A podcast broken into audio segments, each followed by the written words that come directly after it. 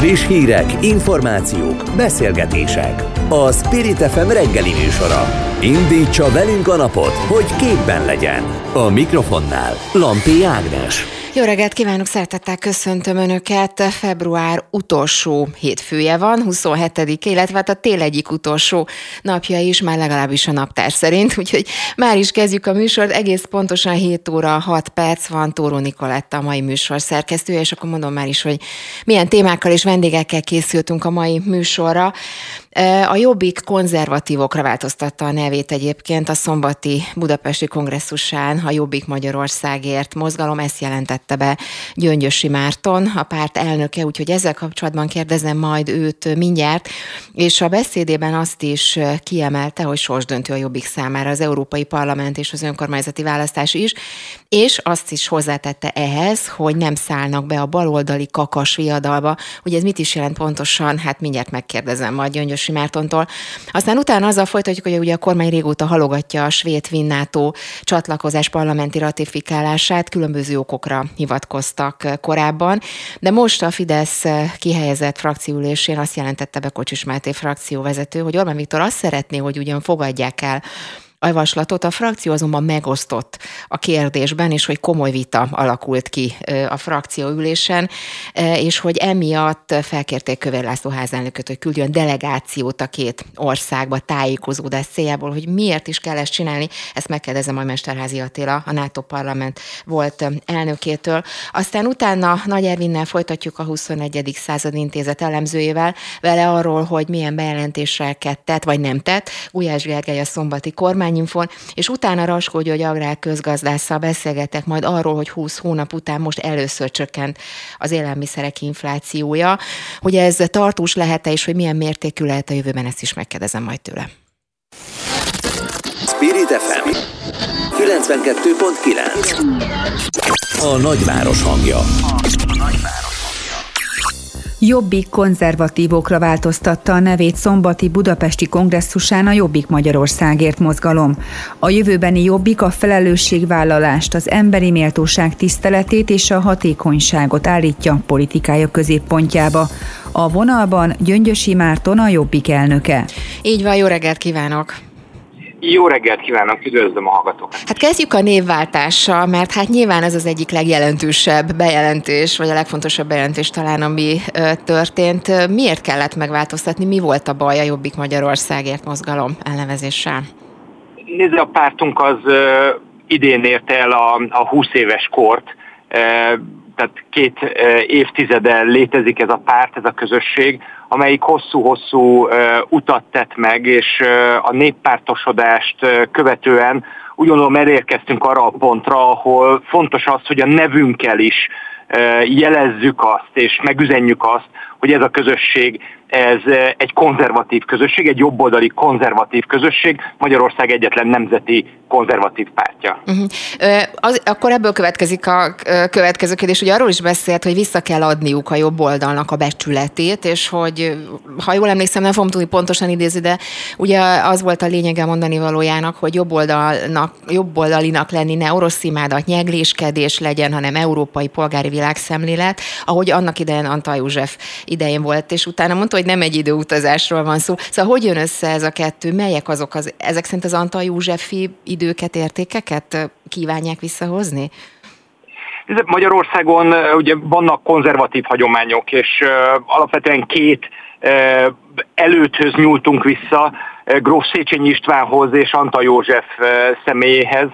Mind a kettőjük ugye egy, egy olyan átmeneti időszakban képviselte a konzervativizmust Magyarországon, ahol nagyon egyértelmű volt az, hogy Magyarországnak milyen irányba kellene haladni. A Szécs, Gross Széchenyi István ugye a reformkor idején üzente meg azt Magyarországnak, hogy a nyugattól nem félni kell, hanem tanulni tőle, hiszen a nyugathoz tartozunk, Európához tartozunk, és a tanulásra, a tanulás becsületét vissza kell adni, a, a polgári Magyarország a kitűzött cél, ugye a felzárkózás a cél, és Európához tartozunk, és ugye a rendszerváltást követően 50 év kommunizmus után Antal József is hasonló üzenettel vágott neki ennek az átmenetnek, és ő képviselte azt a konzervativizmust Magyarországon, amihez szerintem igenis most nagyon fontos visszanyúlni ezekhez az értékekhez, és ezt újra az zászlónkra tűzni, hiszen a Fidesz az azt hazudja magáról, hogy egy keresztény, konzervatív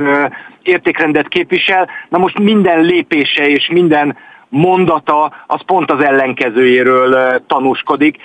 Nagyon fontosnak tartjuk azt, hogy az emberi méltóságra építve, a helyi közösségekre építve visszaadjuk a nemzeti konzervativizmusnak a becsületét, ami Európa felé tart, és nem, nem, nem az orosz imádatról szól, és Magyarországból nem valamiféle orosz bábállamot vagy vazallust akar kiépíteni, mint ahogy most jelenleg Orbán Viktor ugye azt is, Ugye azt is mondta, hogy egy polgári szövetséget kell építeni. Kik, Igen. kik lennének ebbe benne? Kiket céloznak meg ezzel, és hogyan? Nézze, ha, ha, ha polgári Magyarországnak a, a, a létrehozása a cél, akkor alapvetően mindenkit, mindenkit a, a, a célcsoportunknak tartunk, és én ugye azt, azt is megüzentem, hogy nyilván konzervatív értékrendi alapon elsősorban azokat hívjuk a soraink közé tevőlegesen, akiknek hiányzik az, hogy jobboldali konzervatív politika ma nincs Magyarországon, illetve akiket bánta az, hogy a Fidesz ezt kisajátította, és a Fidesz bemocskolta ezt a Tehát ezt akkor a kiábrándult, kiábrándult fideszesek és kiábrándult jobboldaliak, ha most picit lefordítom, amit, amit mond?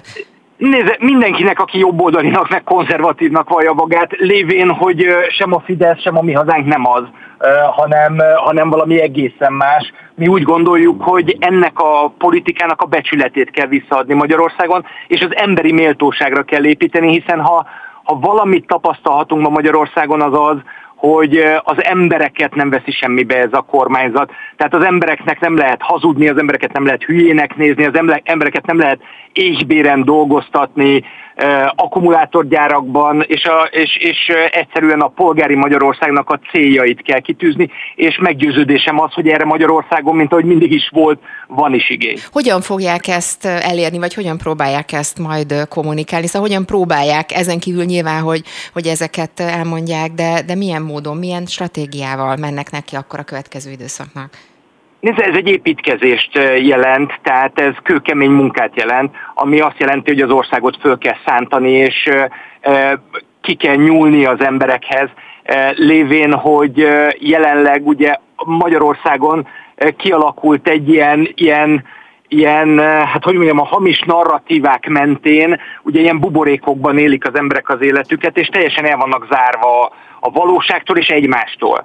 Tehát újra meg kell tennünk azt, mint amit a jobbik megalakulásakor tettünk, föl kell építenünk egy pártot és egy közösséget, azt meg csak úgy lehet, hogyha e, elmegyünk az emberek közé, és újra egymással beszélgető, egymással adott esetben vitatkozó köröket Akkor... hozunk létre, uh-huh. egy fajta ilyen értelmiségi, hát nem tudom én, vita, vita vitán alapuló közösséget hozunk létre, amelyik újraépíti Magyarországot. Akkor ezen úgy kérdezem, hogy ez az építkezés, amit most említett, hogy fogalmazott, hogy ki kell nyúlni az emberekhez, el kell menni hozzájuk, ez mennyiben különbözik mondjuk a többi ellenzéki pártnak a, a stratégiájától, mert hogy tényleg nagyon több ellenzéki párt vezetőjével beszélve ugyanezeket a mondatokat lehet visszahallani, már mint azt, hogy az emberekhez kell menni, hozzájuk kell, tehát a pártoknak kell elmenni akár vidékre is a, a, az emberekhez, és ez kapcsolódik a következő kérdés is, ugye, amit idéztem is azért, hogy ezt is megemlítette a beszédében, hogy nem szállnak be a baloldali kakasviadalba, próbálom akkor lefordítani, ez azt jelenti, hogy teljesen önállóan tervezik a következő időszakot, nyilván itt az európai parlamenti meg az önkormányzati választásra gondolok.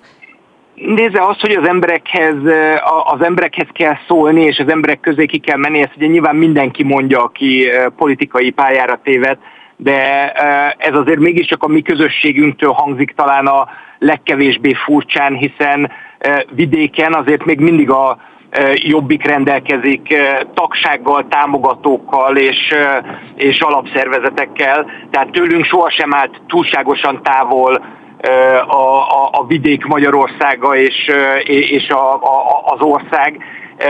Miközben sok párt az most április harmadikán úgy rádöbbent arra, hogy mi is, mi is a magyar valóság, és úgy kiszakadtak a budapesti buborékból. Tehát egyrészt tőlünk ez sohasem áll távol, másrészt meg mi nagyon hangsúlyosan képviseljük azt, hogy a helyi közösségekre kell építeni. Tehát mi nagyon erősen hiszünk abban, és a beszédemben, évadnyitó beszédemben erre külön ki is tértem, hogy nekünk Magyarország újjáépítése az alapvetően a helyi közösségekre való építkezést jelenti, és azt, hogy nem Budapestről akarjuk minden esetben pártközpontokból megmondani nekik, hogy miről mit kell gondolni, és például egy önkormányzati választáson kit ildomos támogatni, meg kit ildomos indítani, ami még a legtöbb ellenzéki pártól még egyáltalán nem áll távol. Mi voltunk az elsők, akik például kimondtuk azt, hogy az önkormányzati választásokra úgy készülünk, hogy a helyi közösségekben... Tehát akkor lefordítva, amit mond, magyarán külön, külön indulnak. Külön Igen. indulnak akkor. Igen, természetesen, és ezt teljesen egyértelművé is tettük, hogy mi most itt nem a, a mutyival, meg a pártok közötti egyezkedések révén szeretnénk az önkormányzati választásokat eldönteni, hanem az emberek meghallgatásával és azoknak az embereknek a támogatásával, akik helyben helyi politikát folytatnak, és a helyi embereknek a, a támogatását bírják. Gyöngyösi Mártonnak a Jobbik elnökének köszönöm szépen, hogy tudtunk beszélni, szép napot önnek. Köszönöm a Viszont hálásra. Köszönöm, szép napot, viszont hálásra. Spirit FM 92.9 A nagyváros hangja. A nagyváros. Bár Orbán Viktor miniszterelnök támogatná, a Fidesz frakció megosztott a svéd és finn NATO csatlakozás ügyében, ezért felkérték az országgyűlés elnökét, hogy küldjön delegációt a két országba. Kocsis Máté, a Fidesz frakció vezetője kicsi esélyt lát arra, hogy végül ne támogatnák a parlamentben a két ország csatlakozását. Vendégünk Mesterházi Attila, a NATO parlament volt elnöke. Így van, jó reggelt kívánok!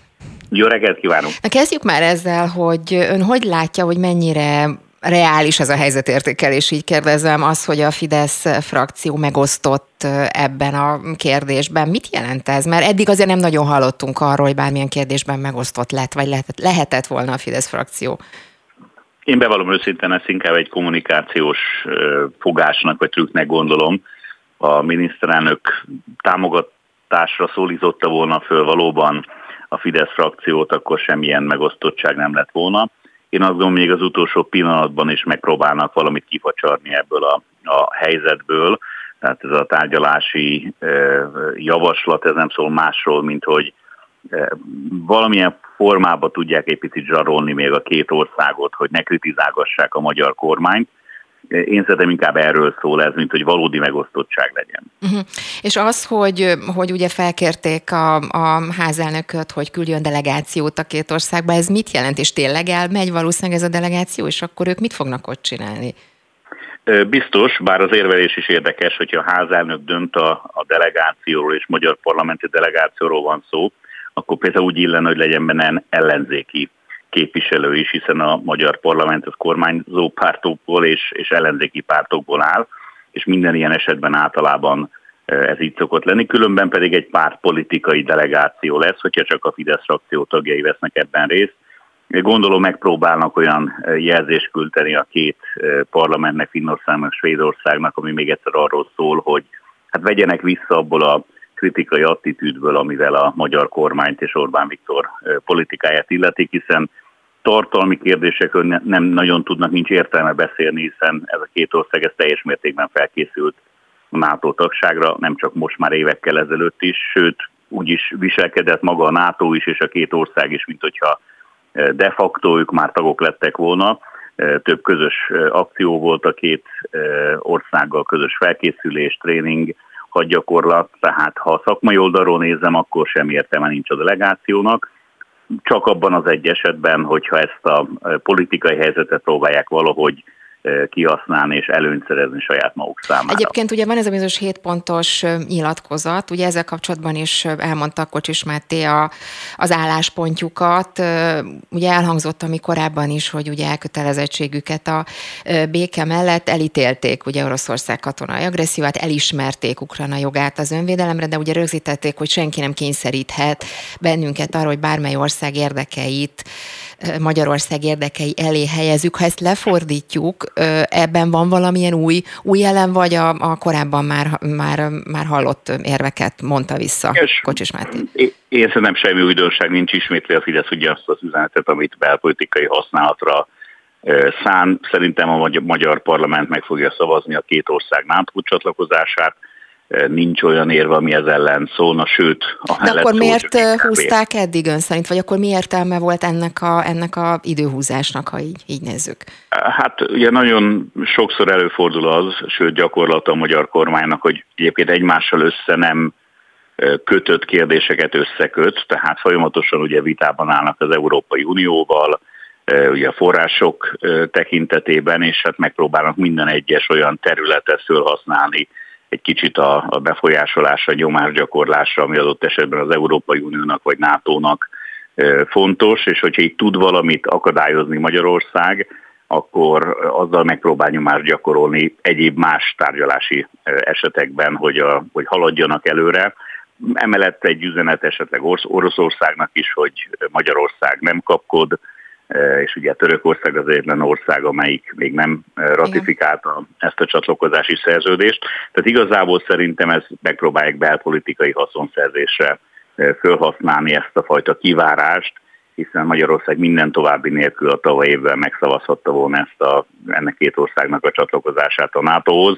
Tehát én azt gondolom, itt is egy belpolitikai játszmának a részévé válik ez a, ez a kérdés Magyarországon. Mhm. Ön egyébként hogy látja, hogy meg, megvalósul akkor a két országnak a csatlakozás a Törökország álláspontja ellenére, vagy mi lesz ezzel kapcsolatban a következő lépés? Azért kérdezem, mert, mert ugye vannak olyan vélemények egyébként nemzetközi porondon is, hogy a NATO egy picit, mintha túl terjeszkedne a saját hatáskörén, és hogy azért az erőviszonyokat, már mint ami a háború erőviszonyait illet, egy picit azért változtat a, a helyzetem nem, nem az, azt gondolom, hogy tévednek, akik így elemeznek, hiszen a NATO-nak az egyik legfontosabb alapelve az a nyitott ajtók politikája. Ez azt jelenti, hogyha egy szuverén állam úgy dönt, hogy szeretne csatlakozni, és teljesíti a, a csatlakozás feltételeit, akkor a NATO fölveszi a tagja, fölveheti a tagjai közé ezt az országot, ebbe senki másnak nincsen beleszólása, csak az aspiráns jelölt országnak és magának a NATO tagországoknak. Eh, és azt gondolom, hogy maga a háború volt az, amelyik eh, kiváltotta azt a döntést, mint Svédországban, mint Finnországban, hogy csatlakozni kívánnak ez a szövetséghez. Mind a két ország semleges volt, hát Svédországban száz éves gyakorlata van a, a semlegességi politikának, tehát pont Putyin elnöknek az agressziója volt az, amelyik meggyőzte az ottani társadalmat és a politikát, hogy csatlakozniuk kell, ezzel a NATO-nak a, az elrettentő ereje, vagy, vagy biztonsági potenciája, képessége növekedni fog, hiszen két nagyon felkészült országról van szó. Tehát én azt gondolom, hogy inkább talán azok vélekednek így, akik egy kicsit orosz barátabb, vagy az orosz narratívát jobban elfogadó mondjam, politikát képzelnek el, ennek a két országnak joga van csatlakozni, felkészültek, és szerintem csatlakozni is fognak, hogy még erre is válaszoljak. Uh-huh. Én azt gondolom, hogy a végén Törökország is el fogja fogadni ezt a e, helyzetet. Annyi azért figyelembe kell venni, hogy Törökországban is a belpolitika e, belejátszik ebbe a kérdésbe, hiszen választások lesznek Törökországban nem sokára egy-két hónapon belül, tehát szerintem a török hezitálás az nem független ettől a helyzettől. Uh-huh. Még egy kérdés csak, hogy gyorsan még Magyarországgal kapcsolatban, ugye mert hogy ez is elhangzott, azt is most kiemelte egyébként Kocsis Máté is, hogy Magyarország, a NATO és az Európai Unió elkötelezett tagjai. Azért kérdezem ezt, mert ugye önnel is, meg másokkal is sokszor beszélgetünk róla, hogy mi lehet annak a fajta politikának a célja, amit jelenleg ugye Orbán Viktor visz, akár külpolitikai tekintetben, akár a belpolitikai vonatkozásokat nézve, és itt többen felvetették említették, hogy az lehet a célja esetleg, hogy hosszú távon kilépjen az Unióból. Ugye most elhangzik többször, és azért hangsúlyozom ezt a mondatot, hogy a NATO és az Európai Unió elkötelezett tagjai vagyunk. Hogy akkor ez változhatott valamit, vagy, vagy akkor, vagy egyelőre ez is inkább belpolitikának szól, mert hogy akkor ez ellentmondása korábbiakkal talán. Én azt gondolom, hogy, hogy egy folyamatos kettős beszéd van, tehát a Fideszes média próbálja áthangolni a Fideszes szavazótábort, hogy nem is annyira fontos az Európai Unió, meg a NATO, meg Oroszország mennyire jó fej, bocsánat, ilyen egyszerűen fogalmazok. Alapvetően szerintem addig, amíg Magyarország forrásokat kap az Európai Uniótól, addig Orbán Viktornak ez ágába sincsen kilépnie az Unióból. Az egy másik helyzet lenne, hogyha Magyarország nem juthatna forrásokhoz.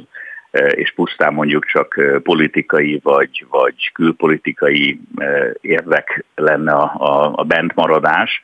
Tehát én úgy látom, hogy elkezdték felkészíteni a saját szavazótáborukat arra, hogy ez nem biztos, hogy egy annyira stabil pont, mint amennyire ez az volt az elmúlt években, hiszen mind a két kérdésben a magyar emberek szavaztak. Tehát népszavazás volt az Európai Uniós csatlakozás és a NATO-s csatlakozásról is, tehát alapvetően az emberek ezt eldöntötték, és minden felmérés azt mutatja, hogy egyébként magas az Európai Uniós tagságunknak a támogatottsága még a Fidesz szavazók körében is.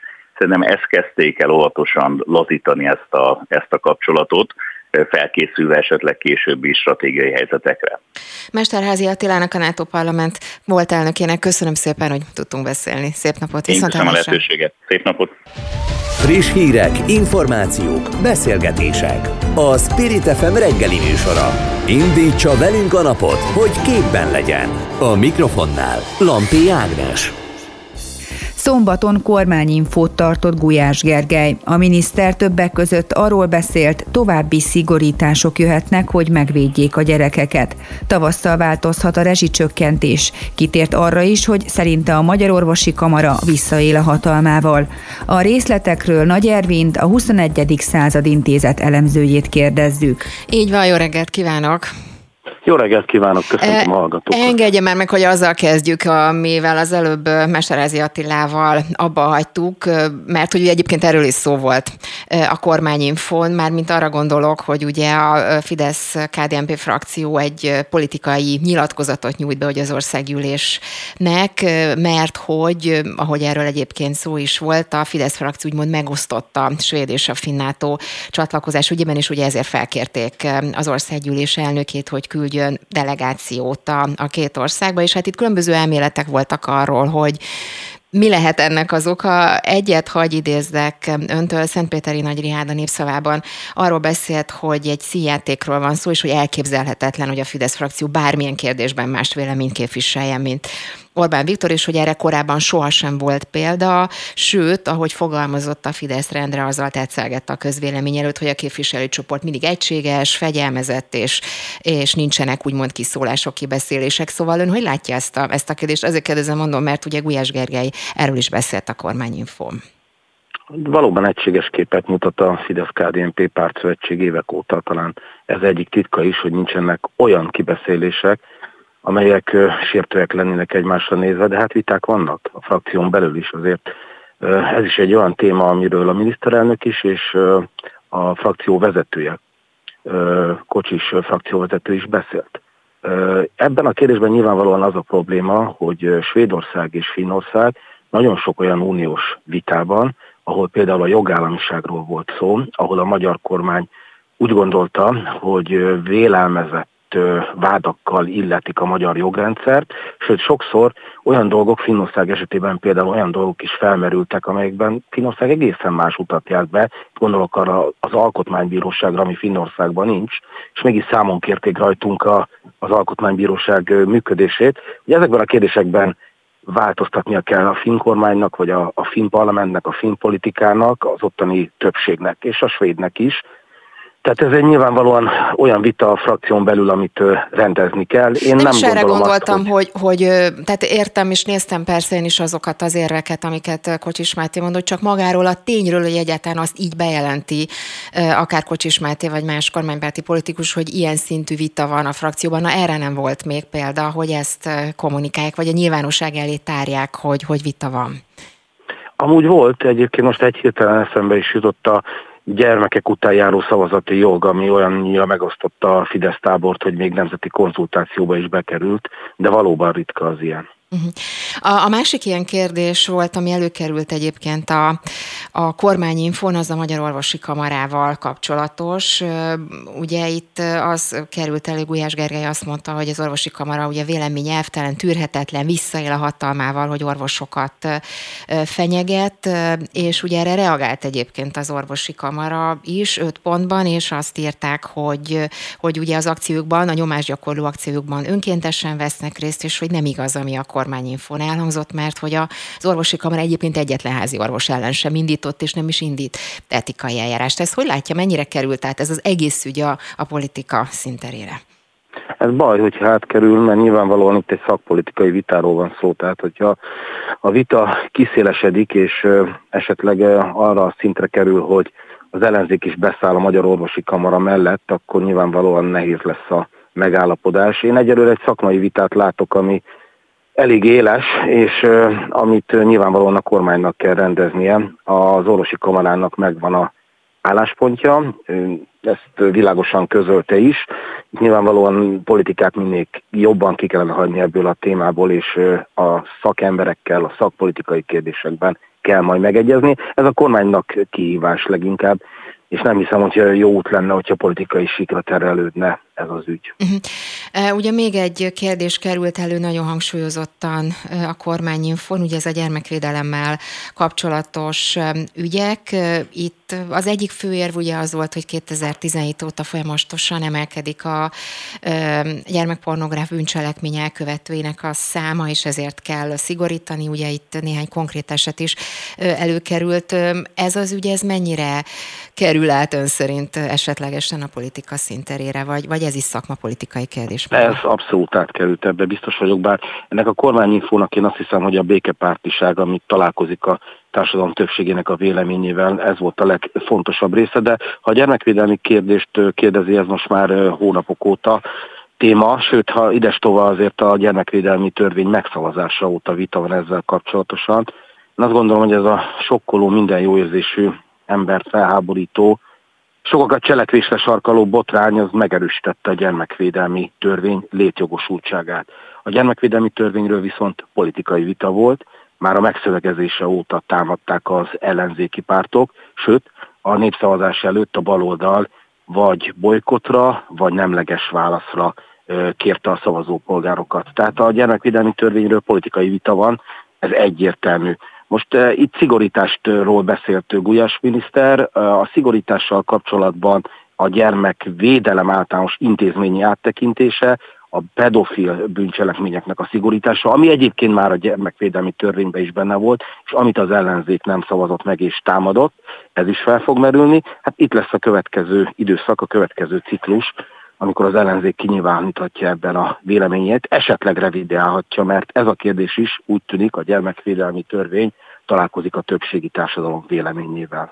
Nagy Ervinnek, a 24. század intézet elemzőjének köszönöm szépen. Szép napot önnek, viszontalásra. Köszönöm. Spirit FM 92.9 A nagyváros hangja. A nagyváros. Az orosz-ukrán háború pánikot keltett a globális élelmiszerpiacon. Az Eurostat adatai szerint 20 hónap után először csökkent Magyarországon az élelmiszerinfláció. Januárban 48,2%-os inflációt mértek. A magyar élelmiszerinfláció másfélszer akkora, mint a második helyezett Litvániában. A témában vendégünk Raskó György agrárközgazdász. Így van, aki már itt van velünk a telefonon. Jó reggelt kívánok! Jó reggelt kívánok! Hát ugye, amikor elhangzott ez, hogy most már csak, hát a csakot szerintem azért tegyük idézőjelbe, hogy csak 48,2%-os a magyar élelmiszerinfláció. Minden esetre a kérdés az, hogy, hogy ez a fajta minimális csökkenés, ami januárban elindult, ez ön szerint folytatódik tovább, és egyáltalán ez mennyire időleges, vagy, vagy esetleg újra lehet számítani a drágulásokra? Hát minden jele arra mutat, hogy folytatódik tovább. Ennek az az oka, hogy a globális élelmiszerpiacon a mezőgazdasági nyersanyag árak kivétel nélkül csökkennek.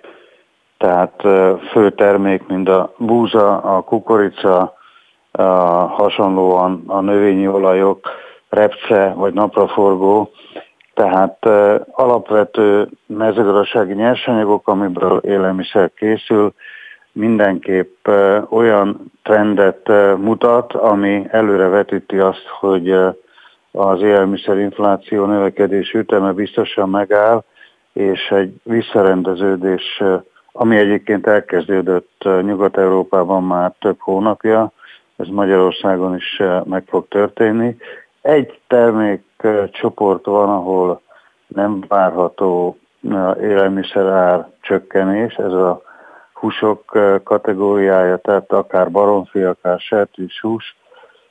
Biztos, hogy a következő hónapokban nem fog csökkenni, sőt rossz hír, hogy valószínűleg a sertéshús és a húskészítmények árszintje még tovább emelkedni fog, de ezt a fontos termékkört leszámítva az összes többi alapvető élelmiszerre a csökkenő tenden, tendencia a jellemző a következő hónapokban. És akkor, ahogy említette az előbb a, a nyugat-európai párhuzamot, ugye, hogy itt már ez korábban elkezdődött ez a folyamat, nagyjából ugyanerre a tendenciára, mértékre lehet számítani itt Magyarországon is? Nagyjából hasonló. Hát ugye eleve a uniós piac egységes piac, mindenféle akadály nélkül jöhet és mehet az élelmiszer Európai Unión belül, és azért ez egyértelműen egyfajta árstabilizációt is jelent.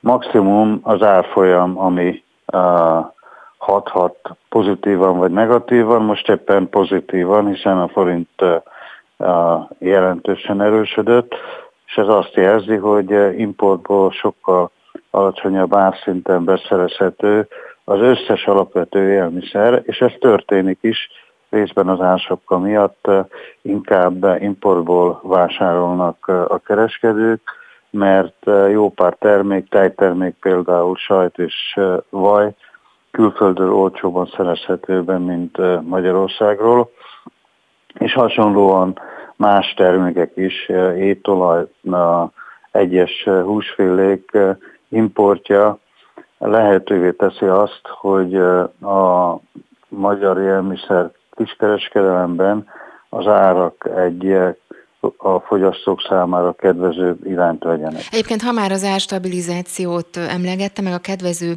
irányokat, akkor az ársapkákat is ugye említette, mi várható, ha majd kivezetik az ársapkákat? Ugye nagyon sokan erről beszélgetnek, épp néztem, Najer Bayer Katalin, ugye a Magyar Nemzeti Kereskedelmi Szövetségnek a főtitkára azt nyilatkozta, hogy mérhető a veszteség most már az ársapkás termékeknél, akár 200-300 forint is, is lehet. Itt, itt hogyan tudja ezt kiegyensúlyozni majd a piac? Hát ugye egyrészt magyar kiskereskedelmet két markánsan megkülönböztethető része lehet osztani. Az egyik a nemzeti, nemzetközi diszkontláncok, amelyek a ársapka rendszernek elképesztő módon a nyertesei lettek, tehát a diszkontláncoknál az ár és tömeg jelentős mértékben nőtt, és hát ezáltal a profitjuk is hasonló mértékben nőtt. Ugyanakkor a magyar kisboltok, a magyar tulajdonok kisboltoknál, ahol maximum pár száz terméket forgalmaznak, vagy még annyit se, ott az ársapka miatti veszteség, ami ugye a beszerzési ár és a rögzített eladási ár között van, ezt nem tudták átterhelni más termékekre, így aztán ezek a termékek olyan veszteséget okoztak független boltoknak, vegyes boltoknak elsősorban falvakban, hogy egy bezárási hullám kezdődött, ami jelen pillanatban is tart, és valószínűleg amíg az ársapka rendelet érvényben van, ez folytatódni is fog. Tehát nemzetközi láncok pozíciót szereztek, a hazai boltok és hazai láncokkal hasonlóan e, óriási veszteséget szenvedtek el. Neuber Katalin is erre utal, hogy e, a kormány az intézkedésé, e intézkedésével a hazai tulajdonú kiskereskedelmet teszi tönkre. Uh-huh. Egyébként voltak olyan, vagy vannak olyan vélemények, Például öm, olvastam ugye Hollósi Dávidnak a ö, véleményét, ugye az MKB-nak az Agrár és Élelmiszeripari Üzletág vezetője. Ő úgy fogalmazott, hogy szerintem márciusban tetőznek majd ö, az élelmiszerárak, és hogy utána várható csak egy nagyon-nagyon lassú ö, ö, esetleges csökkenés. Tehát akkor ezek szerint valahol egy picit előrébb érkezett. Ez, ez előrébb jött, aminek, aminek egyszerűen az az oka, hogy a, a vás, magyar vásárló erő jelentősen csökkent. Ugye egyrészt KSH kimutatás szerint is tavaly decemberben már 5,1% volt a reálbércsökkenés Magyarországon, és hát hasonlóan a nyugdíjak reál értéke is óriásit zuhant. Ebből adódóan lakosság vásárló ereje csökkent az elmúlt hónapokban, ami azt jelentette, hogy egyszerűen azt a terméket, aminek az ára közben ilyen drasztikus mértékben megnőtt, legyen szó tejtermékről, kenyérről vagy húsfélékről, egyszerűen lakosság egy bizonyos hányada már nem tudja megvásárolni, vagyis fizikailag csökkent a kereslet, a volumen, eladási volumen sok esetben több mint 10%-kal esett a január és február hónapban, ezért egy kereskedő, hogy el tudjon adni, kénytelen mindenféle akciót programmal előjönni, és az akció mit jelent? Azt jelenti, hogy a fogyasztói árból jelentős diszkonttal lehet vásárolni, és ez végül is azt eredményezte, hogy a márciusra várt élelmiszerinfláció megállás az két hónappal előbbre jött, és valószínűleg mhm. a következő hónapokban is a nagyobb ütemben fog csökkenni a élelmiszerek a reál értett piaci ára, mert a lakosságnak nincs megfelelő vásárlóereje. Ez előre hozza mhm. az élelmiszerinfláció trendjének eh, eh, változását, tehát negatív irányba, ami a lakosságnak mindenképpen kedvező. Az, ami homály mindenki számára, hogy a kormány valóban áprilisban megszünteti a ársapkát, vagy nem, az az igazság, hogy az adott eh, tíz termékre vonatkozó árak között óriási szakadék van, tehát amennyiben a 2021. október 15-re vetített befagyasztott árakat felszabadítják, bizony az étolajtól kezdve a liszt, a cukor és a hústermékek ára jelentős mértékben emelkedni fog, vagyis lesz egy egyszeri inflációs növekedést okozó hatás, ami bizony az élelmiszer infláció csökkenő ütemét biztos, hogy megállítja arra a hónapra uh-huh. mindenképp. Egy... Legalább egy 3-4 százalék ponttal az élelmiszerek. Tehát ott megtorpam majd. Uh-huh. Tehát meg fog, meg fog állni, és növekedésnek indul újra.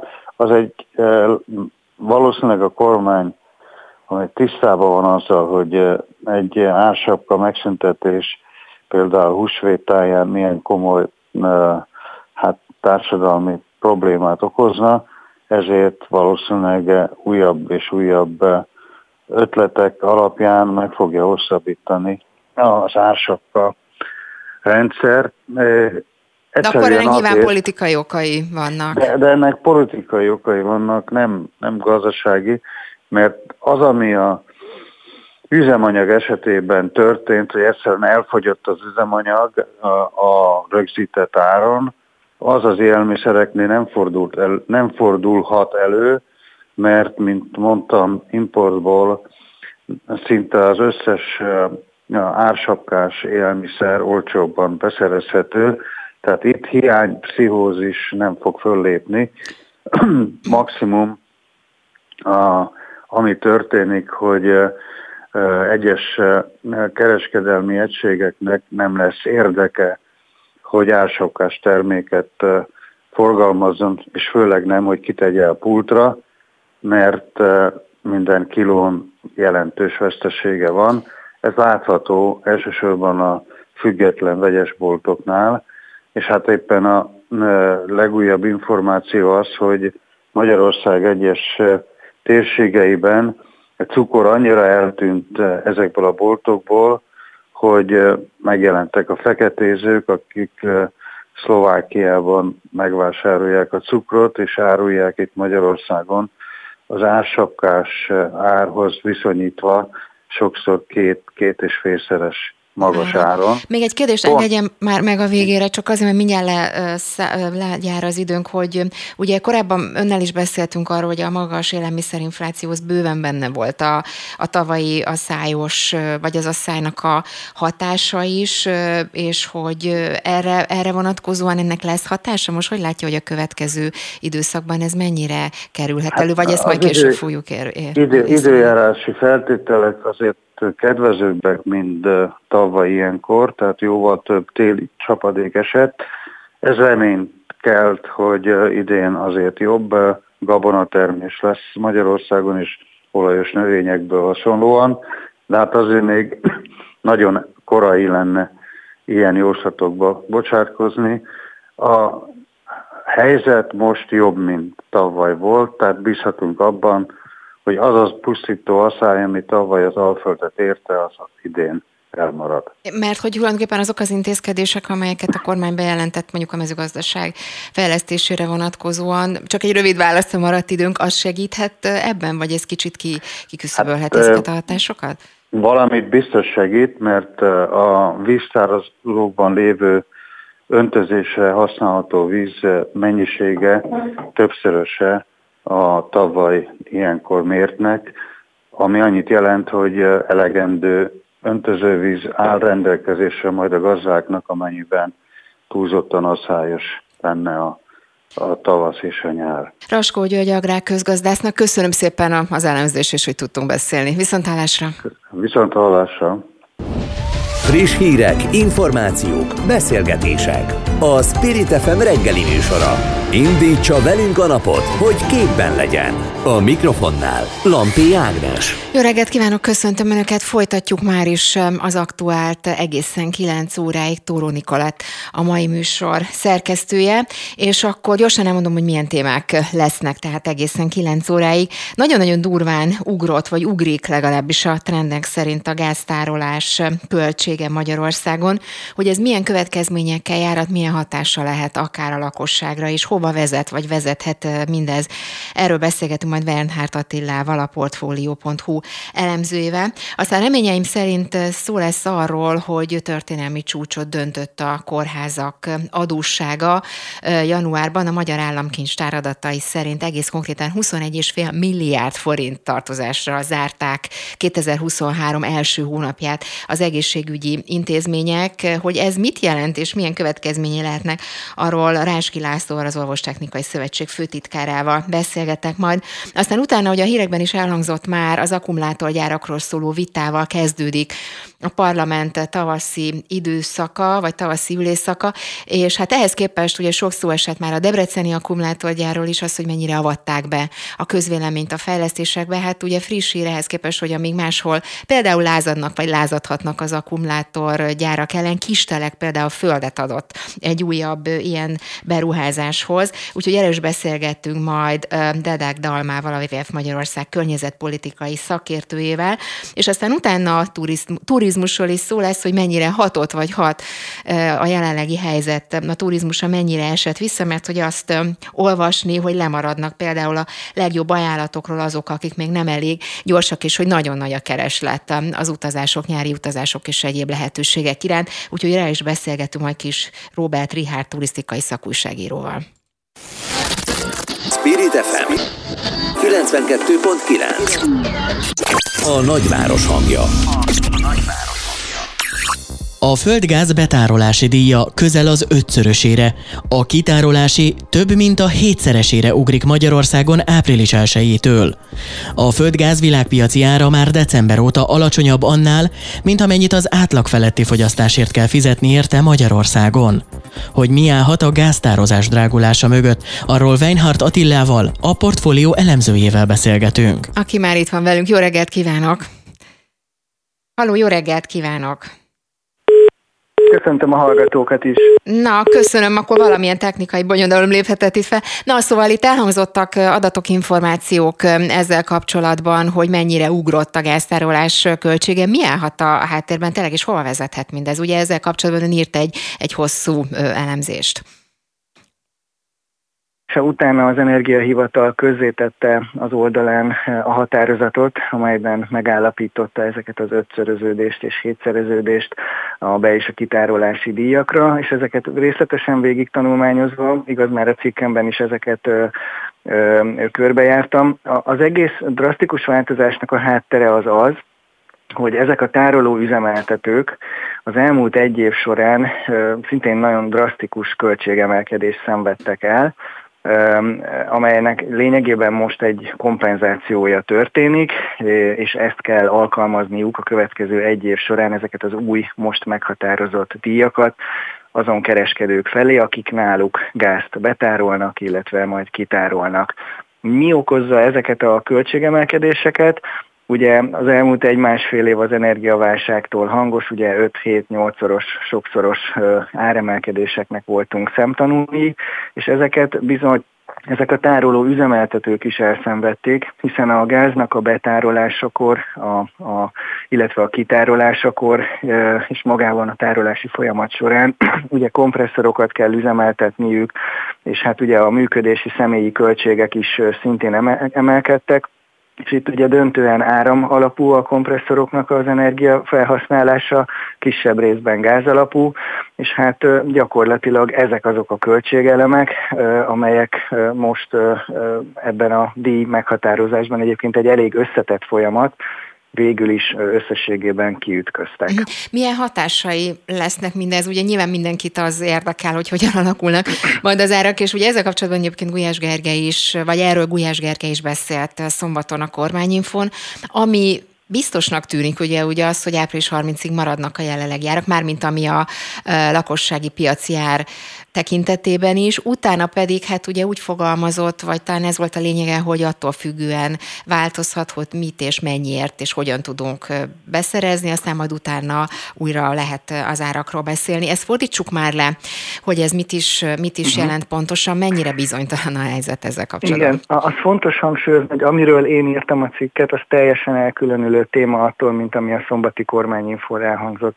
Az egyik oka például az, hogy ezek a gáztárolói költségek, díjak, ezek nem érintik a rezsicsökkentés keretében vételezett gáznak az árát, tehát ez egy különálló téma. És gyakorlatilag, amit az Energiahivatal a közleményében is hangsúlyozott, hogy attól függetlenül, hogy gyakorlatilag itt az ötszörösére, hétszeresére ugranak ezek a tárolói költségelemek, ezek még mindig nem érik el az egy százalékát annak az árnak, árajánlatnak, amely végül is a versenypiacon a földgáznak az árajánlata. Tehát, hogy egy, egy nagyon marginális tételből most egy ötszöröződés, hétszereződés történik, de még ez is igazából csak egy csekély árnövelő tényező. Ezt egyébként tehát a kereskedők majd a következő hónapok árajánlatai során érvényesíteni fogják az ajánlataikban azok felé, akik ugye gázt használnak fel, de hogy említem, ez még mindig egy csekély tétel, és ez ugye, ahogy hangsúlyozom, ez a versenypiacot érinti. Amiről a miniszter a szombati kormányinfón beszélt, az pedig a rezsicsökkentésnek a kerete.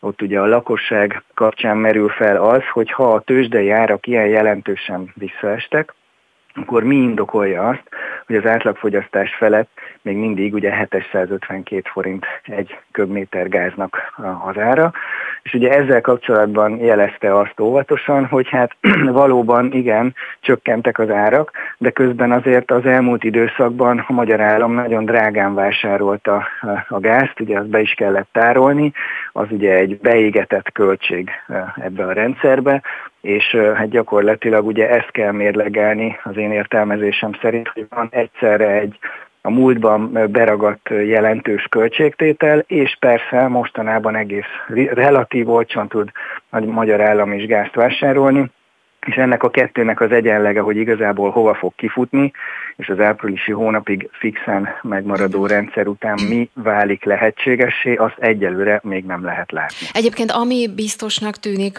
és kérdés, hogy ez mennyire lehet hatással ezekre a folyamatokra, ugye az, hogy, hogy eléggé elkezdtek spórolni a magyarok a gázon. Ugye itt az adatok legalábbis ezt támasztják alá. Itt ez mennyire jelenthet, vagy mennyire számíthat a, akár az árak, vagy a piaci folyamatok alakulásában?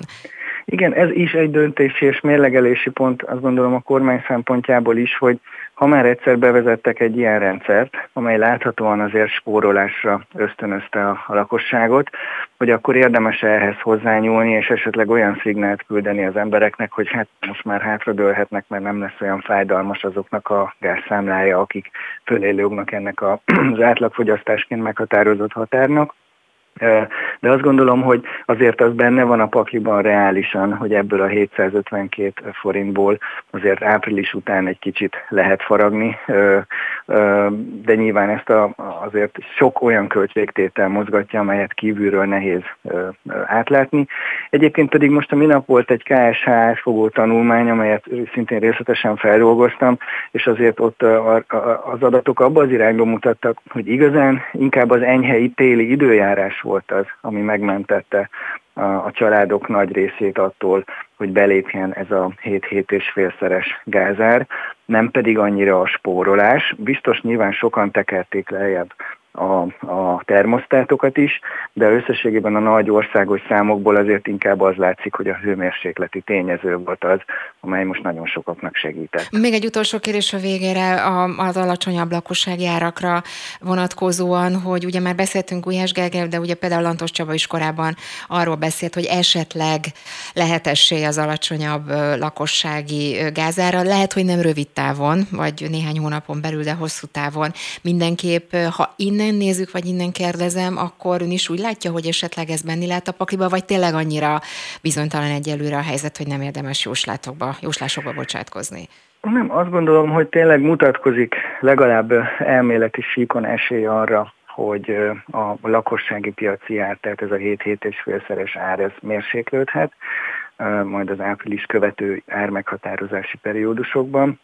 De az, hogy ez milyen mértékű lehet, azt azért érdemes óvatosan kezelni, mert azt azért fontos hangsúlyozni mindezzel együtt, hogy persze csökkent a tőzsdéken a, a gázár, hogy jelenleg azzal, hogy az MVM Next eladja 102 forintos rögzített áron a gáznak a köbméterét a lakosságnak, még most is arról beszélünk, hogy ennek több mint duplájáért szerzi be és ez az a gázvolumen, amely a, a, a rezsicsökkentés keretében a legnagyobb rész.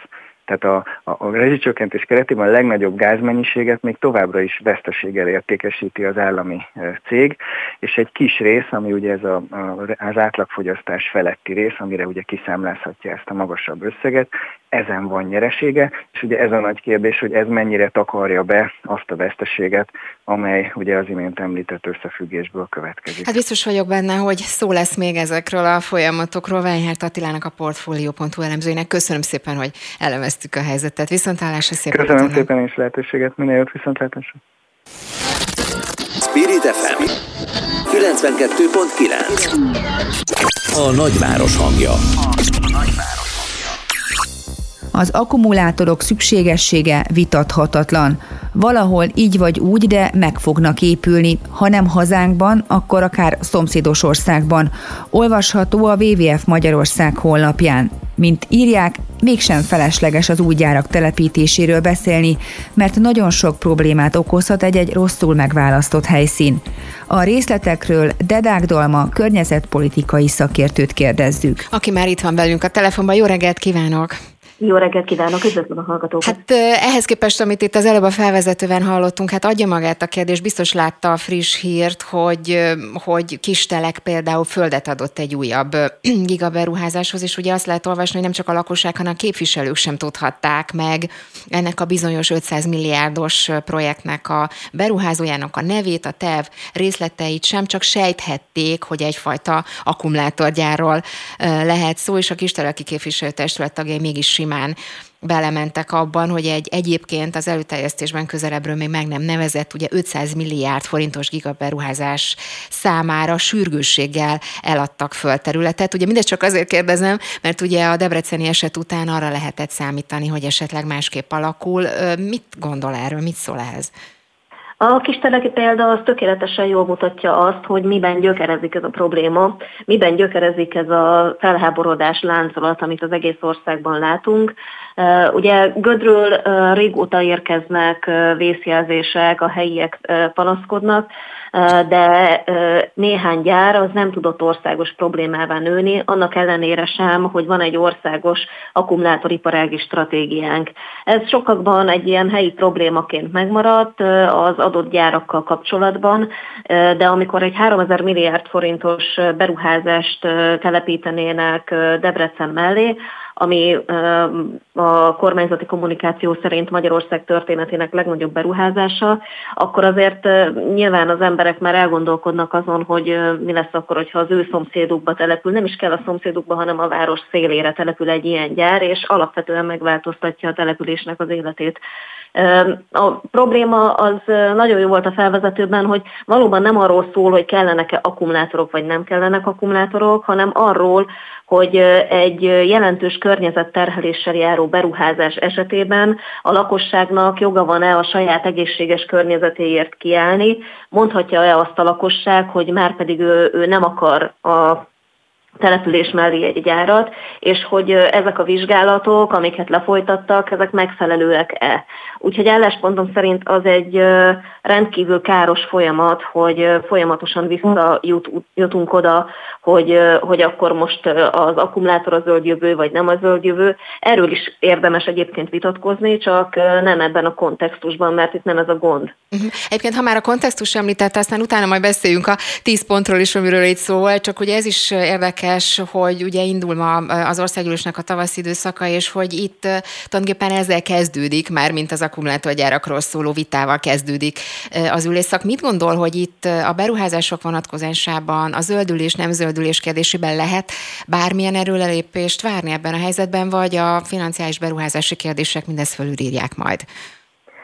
Nagyon erősen át van politizálva a zöldülési folyamat is sajnos itt Európában különösen. Alapvetően egyébként az európai zöld megállapodás, ami a keretrendszerét adja a zöld átállásnak, az nem rossz. Tehát szakmailag az egy kifejezetten támogatható lépéseket tartalmazó stratégiai elképzelés. A, ugyanakkor viszont azt mindenkinek látnia kell, hogy például az autóakkumulátorgyártás és az elektromos autógyártás jól példázza azokat a azokat az rosszul értelmezett, vagy gazdaságilag átértelmezett zöldülési folyamatokat, amiket a valamit magára is, valamit magára adó környezetvédő nem így képzelt el, nem így akart. Tehát, hogyha azt nézzük, hogy mondjuk egy emberek százezreinek életét követelő városi légszennyezés kapcsán fontosak-e az akkumulátorok, akkor természetesen az ember azt mondja, hogy persze, hát az, az a legfontosabb, hogy emberek ne halljanak meg a légszennyezés miatt. Viszont, hogyha azt mondjuk, hogy a több tonnás luxusautókat kell két évente lecserélni, mert most ez a divat, akkor már az akkumulátorgyártás az egy teljesen fölösleges környezetterhelés. Tehát mindent mértékkel kell vizsgálni, és nem csak a lítium ionos akkumulátorok léteznek, hanem számos olyan hajtástechnológia van, ami kutatás alatt van, ígéretes és különböző szállítási módokhoz megfelelőbb, mint a lítium-ion.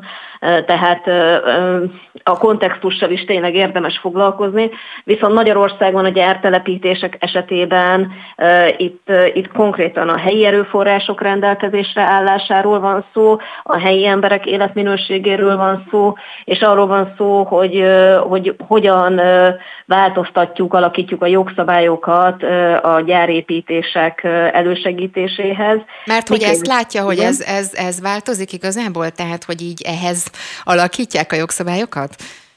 Hát a nemzetgazdasági szempontból kiemelt beruházásoknak a rendszere, ami kikönnyíti például a termőföldigénybevételt, az tipikusan egy ilyen kérdés. Hogyha mondjuk egy kis és középvállalkozás szeretne termőföldön, mondjuk átlagosnál jobb minőségű termőföldön egy gyárat létrehozni, akkor nagy valószínűséggel nem kapna rá engedélyt. Uh-huh. Tehát egy helyi vállalkozásnak nincsenek ilyen segítségei. Egyébként akkor térjünk már arra rá, amit már az előbb említettem, hogy ugye önök készítettek pont ennek apropóján talán egy, egy anyagot arról, hogy hogyan, mi a fenntartható akkumulátorgyártás feltételének 10 pontja, és nagyon érdekes, itt ugye előkerül az elmulasztó stratégia, a környezeti vizsgálat, ugye a debreceniekről van szó, az országszerte látható hiányosságokról, és akkor ugye úgy jönnek, jönnek a pontok, a javaslatok. Most ezek közül itt nincs idő mindet végigbeszélni, de, de például egy ilyen új beruházásnál, akár a Debreceni, akár az előbb említettnél, egyáltalán van olyan, ami, ami megvalósulni látszik, vagy, vagy, vagy egyáltalán működőképes lehet? Azt látjuk, hogy vannak típus problémák a legtöbb beruházásnál. Tehát például az egy típus probléma, hogy az ipari park fejlesztések, az infrastruktúra fejlesztések, azok külön hatósági vizsgálatokkal járnak, nincsen össze, összeadódó hatásvizsgálat. Tehát, hogyha mondjuk épül egy gyár, és ahhoz mondjuk épül később egy vízvezeték, amit már előre lehet tudni, hogy meg fog épülni, akkor a vízvezetéknek a hatásvizsgálata az külön történik, nem a gyár hatásvizsgálatához kapcsolódóan.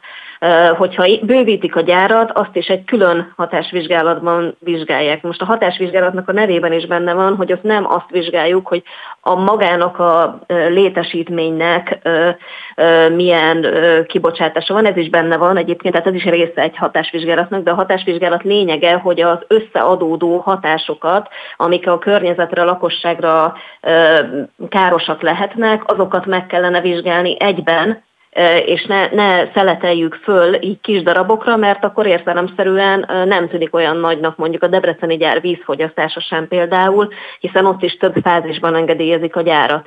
Tehát a mi tíz pontunk az alapvetően arról szól, hogy egyrészt a rendelkezésre álló jogszabályi környezetből mik azok a vizsgálatok, amiket be kellene tartani ahhoz, hogy ezeknek a gyáraknak az engedélyezési folyamata az megfeleljen mind a jogszabályoknak, mind a lakossági igényeknek.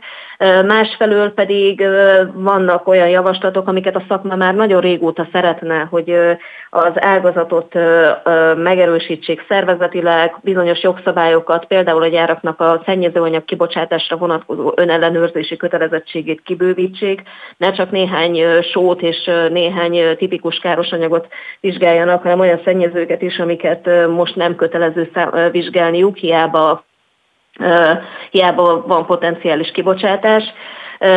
Foglalkozunk a termőföldigénybevétellel, és foglalkozunk azzal is, hogy Magyarország, mint az akkumulátor értékláncba egy nagyhatalmi ambíciókkal belépő ország, az milyen felelősséggel viseltetik az egész értéklánc iránt, hiszen hogyha valaki hatalommal rendelkezik, most ezt idézőjelben mondani, nagy hatalmi státusszal, akkor az képes hatni is az értékláncra, és képes lehet akár jó irányba is hatni. Tehát, hogy alapvetően vannak lehetőségek arra, hogy ez az akkumulátor gyártelepítés ez egy jó irányba induljon el, de egyelőre nem látszik az, hogy ez meg is történne. Hát biztos vagyok benne, hogy beszélünk majd még erről, főleg most a fejlemények tükrében. Köszönöm szépen Delek Dalmának, a IVF Magyarország környezetpolitikai szakértőjének, hogy mindezt át tudtuk beszélni. Köszönöm Viszont a lehetőséget, viszont hallásra. Friss hírek, információk, beszélgetések. A Spirit FM reggeli műsora. Indítsa velünk a napot, hogy képben legyen. A mikrofonnál Lampi Ágnes.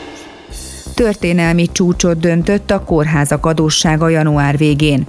A Magyar Államkincstár adatai szerint 21,5 milliárd forint tartozással zárták 2023 első hónapját az egészségügyi intézmények. Egy hónap alatt 15 milliárd forint kifizetetlen számlát halmoztak fel az ellátók. Az okokról Ráski Lászlóval, az Orvostechnikai Szövetség főtitkárával beszélgetünk. Így van, aki már itt van velünk. Jó reggelt kívánok! Jó reggelt kívánok, köszöntöm a hallgatókat. Hát ugye ön tulajdonképpen elmondta már, én már olvastam legalábbis azt, hogy milyen okok állhatnak a háttérben. Ugye itt három fő okot jelölt meg ezzel kapcsolatban. Egyrészt az évvégi adósságrendezése készülve, ugye az intézmények egy része úgymond bespájzolt, aztán az évvégi beszerzésekre is hatással lehet, ugye a feltételezés és a tapasztalat, hogy drágulni fognak az eszközök, illetve, hogy a kiúrodat eddig meghatározó tényezője lehet az energiárak növekedése. Legalábbis ezt a hármat említette meg, azt is kihangsúlyozta, hangsúlyozta, hogy egy egyszeri, valószínűleg egyszeri adatról lehet szó. Azóta is így gondolja? Tehát ezek szerint ez egy ilyen kiugró adat, adat lehet?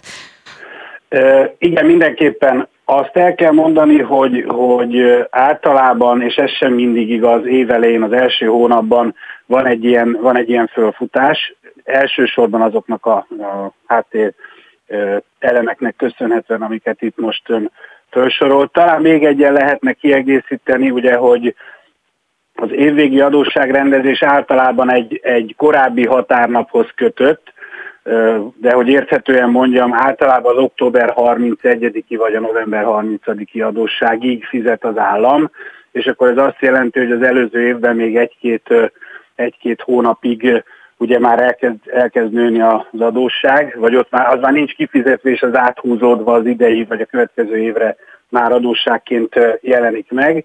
Tehát van egy ilyen, van egy ilyen általánosnak mondható tendencia, hogy januárban van egy kiugrás, de nyilvánvaló, hogy évközben is vannak olyan hónapok, különböző olyan tényezőknek köszönhetően, amiket mi nem is mindig látunk. Az elmúlt években, csak hogy egy egyszerű példát mondjak, Ugye a Covid ellátásoknak a költségei voltak ilyenek, a kórházakat átállították az úgynevezett általányfinanszírozásra, a teljesítményfinanszírozás helyett, tehát egy meghatározott összeget kaptak, ráadásul a Covid miatt voltak plusz kiadásaik, és ezt nem fizette ki az állam, általában fél év, egy év késéssel fizették ki. Így aztán voltak olyan hónapok, nyilván a rendelés állománytól függően, amelyek kiugrottak, de azért az figyelmeztető példa, hogy a legutóbbi ilyen adat az két évvel ezelőtt volt 11 milliárd, most már 14, tehát ebben is szépen araszolunk fölfelé sajnálatos módon. Egyébként ugye nagyon régóta szó van erről a, a problémáról általában, ugye önnel is többször beszélgettünk már erről, és igazából azt látni a hónapok, vagy akár az évek során, hogy csak, és most a csakot idézőjelbe tettem, az összegek mértéke változik kisebb, nagyobb mértékben, de minthogyha az alapprobléma egyáltalán az adósságrendezés vonatkozásában nem tudna, vagy nem látszik, hogy megoldódna hosszú távon. Ön is így látja, hogy ez tulajdonképpen ez egy ilyen állandó probléma, amit évről évre cipelnek tovább? Abszolút. Sőt, olyannyira, hogy ez Isten igazából már másfél évtizedes probléma. Első, az első évek 2008 és 2009 volt, amikor már a, a szakma, illetve a szakmapolitika is észrevette, hogy olyan az adósság mértéke, ami már aggodalomra ad okot. A fő ok, ami, ami miatt Isten igazából a kormányok nem változtattak ezen, az egy rossz előfeltételezés. Ez pedig az, hogy a, az egészségügy az egy feneketlen kút, egy feneketlen kassa. Itt ha odaadunk gyakorlatilag bármennyi pénzt, azt az egészségügy el fogja költeni, és erre azt találta ki a politika, mellesleg, vagy nem mellesleg nagyon helyesen, hogy akkor majd megnézi, hogy mire is költ a magyar egészségügy, és akkor a különböző olyan szabályozókat, ami alapján a pénzeket kiosztja, majd hozzá korrigálja a valósághoz. Na ez az, amiben elmaradás van, ez gyakorlatilag a ráfordítás elemzésnek hívja a politika, és ezt részben megtették már az elmúlt években is, tehát többször volt olyan 20-ban például a 19. évi adósság kapcsán egész pontosan kimutatták, hogy mik az adósság keletkezés okai, vannak belsők és vannak külsők, ezek között már, mint amiről az intézmények tehetnek és amiről nem. De az utolsó lépés nem történt meg, magyarán, hogy, hogy akkor vesz a kormányzat egy nagy levegőt, és akkor elfogadja azt, hogy bizony ez plusz pénzbe kerül, ez látható, hogy éves szinten minimum 50-60 milliárd forintot bele kellene tenni, és akkor olyan szabályozókat gyárt, vagy ír elő, amiket nagyon szigorúan számon kér. És ez az utolsó lépés nem történik meg, most már nagyon régóta, és hát emiatt van ez az adósság keletkezés. Én azt gondolom, hogy ezt meg kellene lépni, mert, mert egyre rosszabb a helyzet, és most, ami az egyik tényezőtön is felsorolt, az energiaárak növekedése, ez azt gondolom, hogy most egy jó ideig velünk marad. Ha már egyébként a valóságot említette már, mint hogy mennyire korrigálja, vagy nem korrigálja hozzá a, a, a kormányzati döntések a valósághoz, ugye itt most a kormányinfón volt egy érdekes bejelentés Gulyás Gergely részéről, ugye hivatkozott Takás Péter egészségügyi államtitkára, hogy felméri az aktív ágyszámokat, hogy kiderüljön, hogy vannak-e úgy átcsoportosítható ágyak, az úgymond inaktív, az a szociális ellátás nyújtó ellátásba. Ugye ezek is előkerültek már régebb óta ezek az ügyek. Ugye Gulyás Gergely most azt mondta, hogy kórházbezárás nem lesz, de lesz átcsoportosítás. Ugye most elkezdődött a találgatás, hogy ez mit is jelent pontosan. Ebből a szempontból, amit mi beszéltünk, hogy a kormányzat mit lép meg, meg mit nem mer meglépni, ez mennyire számíthat bármilyen szinten radikális lépésnek, ha így megvalósul persze? A sajnos a, és, és most mindjárt elmagyarázom, hogy miért mondom azt, hogy sajnos. Sajnos a kórház nem is a bezárás, hanem a, az adott intézmény szolgáltatásának az átalakítása az, az, az, egy, ilyen, az egy ilyen tiltott, tiltott beszéd Magyarországon. Tehát sehol nem lehet azt mondani, hogy most ezt a kórházat bezárjuk, vagy átalakítjuk például a szociális intézményé, vagy rehabilitációs intézményé, mert a, mert a lakosság ezt nem, nem fogadja el. És ezt a politika, politika tudja.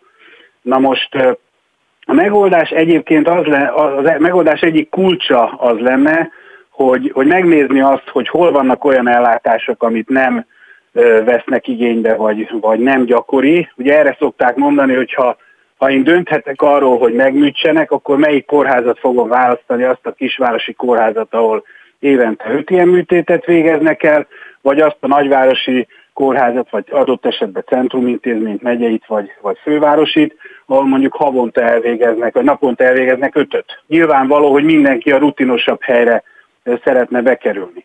Tehát ezt, ezt át kell alakítani. A másik, amit, amit valóban elővet most a politika, és tulajdonképpen helyesen, hogy, és ezt mondta is az államtitkár, hogy van a van például a vattázás, ami azt jelenti, hogy olyan eljárásokat is felszámolok egy-egy esethez, amik azok nem feltétlenül jelentek meg annál. Erre mondta egy korábbi főnököm, hogy ő még nem látott szívkatéterezést lábgomba nélkül, ami azt jelenti, hogy egy súlyosabb beavatkozás mellé olyanokat is föl kódolnak, úgymond az adott beteghez, amivel még egy kis pénzt tudnak abból az esetből kicsiholni. A másik meg a túlfektetés, ez gyakorlatilag az, hogy ugye beteget nem engedünk haza mondjuk pénteken vagy szombaton, hanem mindenképpen megvárjuk a hétfőt, mert azzal is egy kicsit lehet a, a finanszírozásunkat javítani. Ezek, ezek rossz rendszerelemek, ezeket meg kell szüntetni. Csak van ennek egy másik lába, amire már korábban utaltam, hogy ezzel szemben megfelelő finanszírozást kell adni a tényleges ellátáshoz, és ez eddig nem történt meg. Hát... Hogy aztán egyébként szükség van ennyi ágyra, ezt nyilván az egészségpolitika jól látja. Én egyetlen egy dolgot mondtam ezzel kapcsolatban, vagy mondok ezzel kapcsolatban, hogy azt el kell kerülni, hogy ez a, ezek a reformelképzelések oda vezessenek, hogy nem adunk több pénzt, de szűkítjük az ellátást, mert az a betegeknek lesz rossz. Hú, hát azt hiszem, hogy lenne miről beszélgetnünk még ezzel Igen. kapcsolatban számtalan kérdés. Köszönöm szépen, most befejezzük, de szerintem szó lesz még arról Áski Lászlónak, az Orvostechnikai Szövetség főtitkárának. Szép napot önnek, viszont hallásra. Viszont hallásra, köszönöm. Spirit FM 92.9 A nagyváros hangja. A nagyváros. Könnyen lehet, hogy aki nem foglalja le már februárban a nyaralását, az nem jut el oda pihenni, ahová eltervezte, mondta az Indexnek a Magyar Utazási Irodák Szövetségének elnöke. Egyes vélemények szerint jó év vár a belföldi turizmusra is. Vendégünk Kis Robert Rihárd, turisztikai szakújságíró. Aki már itt van velünk, jó reggelt, szervusz! Jó reggelt kívánok, és kellemes rádiózást minden hallgatónak. Na hát menjünk már akkor itt a, a kijelentések után, mert ugye veled is többször beszélgettünk meg, meg mások is elmondták azt, hogy milyen súlyos helyzetbe kerül vagy kerülhet maga az iparág, itt a, akár a háborús helyzet, vagy akár más vonatkozások esetében. Aztán most meg valóban azt látni, meg azt én is az, azzal találkozom sok helyen, hogy gyakorlatilag minden le van foglalva, utazzon az ember belföldre, de hát a külföldi utazások esetében is legyen az rövid táv, hosszú táv. Szóval ennyire fölfutott most az iparág, vagy ennyire változtak a tendenciák? Azt láthatjuk, hogy a turizmus, az idegenforgalom az, amely nagyon gyorsan tud regenerálódni. Ha van egy-egy krízis helyzet, akkor utána pillanatokon belül vissza tud állni. Voltak azért már olyan komoly világégések, problémák, nehézségek az elmúlt időszakban, amelyek tényleg nagyon nehezen kezelhetőek voltak, és utána mégis lett turizmus, volt cunami, a Patong Beach környékén szinte mindent elpusztított, és utána visszatértek viszonylag hamar a turisták, volt-e, hogy letarolt egy erdőt, a természeti katasztrófa, visszatértek a turisták, tehát a koronavírus járvány idején bezárkoztak az országok, nagyon szigorú intézkedésekkel gátolták meg egyáltalán a szabad mozgást is jó néhány helyen, és amint ezeket feloldották, megint visszatértek jó pár helyre a vendégek, a turisták, mert hogy szeretünk világot látni, szeretjük megismerni a különböző kultúrákat, és hát azt se felejtsük el, hogy ez olyan rekreáció, ami után aztán újult elővel vethetjük be magunkat a munkába. Tehát ez lényegében mindenkinek hasznos, és hát persze hasznos a fogadó szervezeteknek, a szolgáltatóknak, meg az adott országnak is. Úgyhogy ez tényleg gyorsan lüktette az idegenforgalom, a turizmus, és látjuk azt, hogy bizony mind a kifelé irányuló utak, mind pedig a belső foglalások rendkívül jól alakulnak, bár hozzáteszem azért a kifelé irányuló utaknál azt se felejtsük el, hogy óvatosan vásároltak be kontingenseket az utazási irodák, pontosan azért, mert az elmúlt év őszén azért azt hallhattuk, láthattuk, hogy bizony komoly válság közeledik, és hát a nyakunkon is van, és ez a kontingens, ez pedig az utazási irodák esetében bizony véges, tehát hogyha tényleg mi kizárólag csak mondjuk július 17-től tudunk elmenni egy meghatározott helyre szeretnénk eljutni, és ott akarunk foglalni szállást, na hát akkor valóban igyekezni kell. Egyébként, ha már az előbb említetted ugye az utazási irodák helyzetét, ugye itt olvasom az adatoknál, hogy tavaly képest ugye a jelentősen megnőtt a kínált utak száma, de azért még messze vagyunk a Covid előtti évektől, és, és emiatt tulajdonképpen a legjobb helyek fogynak el első, elsősorban, tehát igazából itt az időfaktor működik, tehát oda kell figyelnünk, és ezért kell minél hamarabb foglalni, vagy ez is benne lehet a pakliban? Azért, mert vannak népszerű felkapott helyek, ahová nagyon sok ember el akar utazni, tehát olyan, hogy az egész világban minden turisztikai célpontnál elfogjon a szállás, olyan nincsen. Sőt, egy nagyobb ország esetében sincsen olyan, hogy minden elfogjon. Hát olyat már láttam, hogy egy kisebb országnál, egy mini országnál, mini államnál elfogyott minden szálláshely, ugye, és beszélhetnénk itt akár a monakói hercegségtől mondjuk Katarik, tehát vannak olyan helyzetek, amikor alig van hotel, alig van szálláshely, de ugye itt az a lényeg, hogy mennyire vagyunk időhöz kötve. Ha valaki utazni akar, akkor vagy ideje legyen, vagy pénze. Ha van időnk, és teljesen mindegy, hogy mikor, melyik időszakban megyünk, nem baj, ha nem pontosan oda, akkor olcsón el tudunk jutni sokfelé a világba, de hogyha mondjuk gyermekeket nevelünk, dolgozunk, és tudjuk azt, hogy mikor van a szabadság, és na abból akarjuk kihozni az optimálist, hát akkor bizony idejekor el kell foglalni. Egyébként én is lefoglaltam már a nyaralásokat, hiszen nem szeretem azt, amikor a hóért akasztják, és szállást kell keresnem minden protekció mellett, úgyhogy én is tudom már. Én már azt is tudom, hogy hol szilveszteretek, tehát igazából... Akkor te tényleg előre, ami, tényleg előre gondolkozol. Mert ez valóban így van, ahogy, ahogy, ahogy elmondjuk mi relatíve hozzább, eh, hozzáértők, és hogyha tényleg a mostani algoritmusok rendszerében valaki idejekorán befoglalja a nyaralását, akkor azért ritka az, hogy, hogy ne járjon jól. Hát régen voltak last tudak, és nagyon sokan kivártak, hogy az utolsó pillanatban majd leesik az ár, rengeteg chartergépet, különjáratú repülőgépet üzemeltettek az utazási irodák, és az utolsó pillanatban pak így leestek az árak. Ez most már nem nagyon van, mert egyrészt óvatosan sártereznek, inkább a fapados és akkor plusz szállás kombó, ezek mennek, de ha különjáratú gépek is indulnak azért bőséggel még mindig, de ezek már viszonylag hamar elfogynak, mert óvatosan vásárolgatnak be az utazási irodák. Tehát ebből a szempontból, hogyha valaki szervezett úton, családdal, külföldre akar utazni, akkor tényleg érdemes idejében gondolkodnia.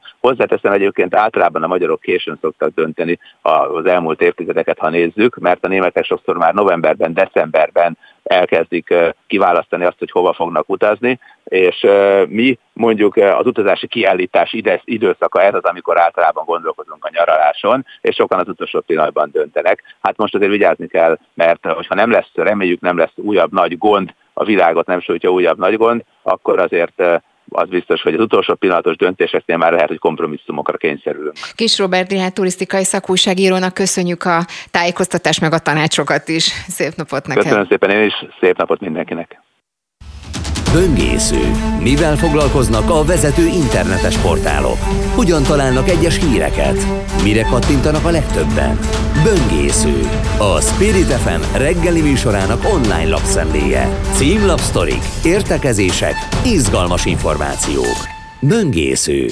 8 óra 51 perc van, ami annyit jelent, hogy valóban böngészni fogunk, és megnézzük, hogy miről írnak a, az online portálok, mik a friss hírek. Toróniki szerkesztő itt ül velem szemben, és Jó látom, reggelt. hogy hozta a papírokat, úgyhogy kíváncsi vagyok, miket találtál. Szia, jó reggelt! Jó reggelt!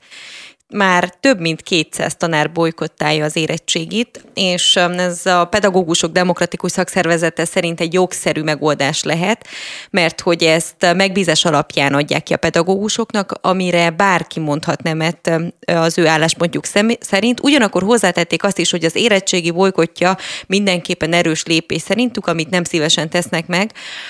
Közben hétvégén a belügyminisztérium reagált is a népszavának, és hát újra a tanárok bírók hivatás tudatára próbáltak hatni, és hát sajnálatos esetnek jelezték és nevezték ezt az akciót. Nem véletlen egyébként ez a tanárok részéről szerintem, mert hogy már egy éve húzódik az ő ügyük, hogy 45%-os fizetésemelést várnak a BM-től, és azt is kérik, hogy 22 órában rögzítsék a tanárok heti óraszámát. Meglátjuk, hogy mi lesz. Mindenképp ez az emelt és az alapszintű érettségét is érintheti ez a bolykot, és már ugye több mint 200 tanár, az jelentős fennakadásokat okozhat. Hát abszolút, úgyhogy ezért is kíváncsi vagyok, hogy ez esetleg bővül-e még ez a szám, mert ha ennél még több lesz, akkor az már, az már tényleg Igen, tényleg a hétvégén jelentős. ugye újabb tanárok jelentették, vagy csatlakoztak Igen, az akcióhoz. Ez, így van.